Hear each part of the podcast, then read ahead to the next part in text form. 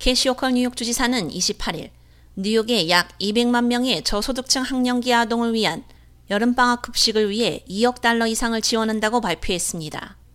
미국 농무부의 아동을 위한 Summer EBT 프로그램에 뉴욕을 참여시키기로 한 호컬 주지사의 결정에 따라 2억 달러 이상의 연방 자금이 뉴욕에 할당될 예정입니다.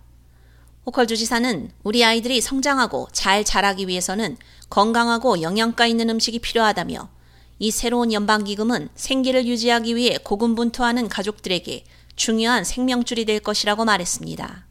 이 프로그램은 여름방학 동안 무료 및 할인된 가격의 학교 급식을 이용할 수 없는 어린이들의 결식과 식량 불안정을 줄이는 것을 목표로 하고 있습니다.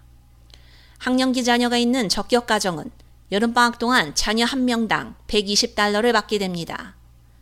약 200만 명의 뉴욕 어린이들이 자격을 갖출 것으로 예상되며 자격 및 혜택 발급에 대한 자세한 정보는 앞으로 몇 달 안에 공지될 예정입니다. 호컬 주지사는 연방정부의 요구에 따라 프로그램 운영에 필요한 행정비용의 50%를 부담하기로 약속했으며 나머지 절반은 미 농무부가 부담합니다. 연구에 따르면 여름방학 동안 무료 식사를 제공할 경우 아동기 기아를 줄이는 동시에 더 나은 영양으로 건강하게 자라는 데 도움이 되는 것으로 나타났습니다. 팬데믹 기간 동안 농무부가 테스트한 시범 프로젝트에 따르면 Summer EBT 프로그램을 실시한 이후 식량 안보가 매우 낮은 아동의 수를 3분의 1로 줄일 수 있었습니다.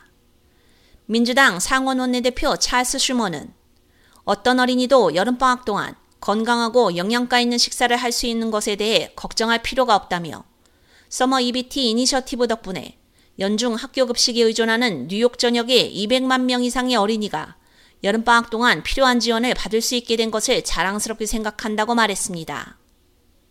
K-Radio 유지연입니다.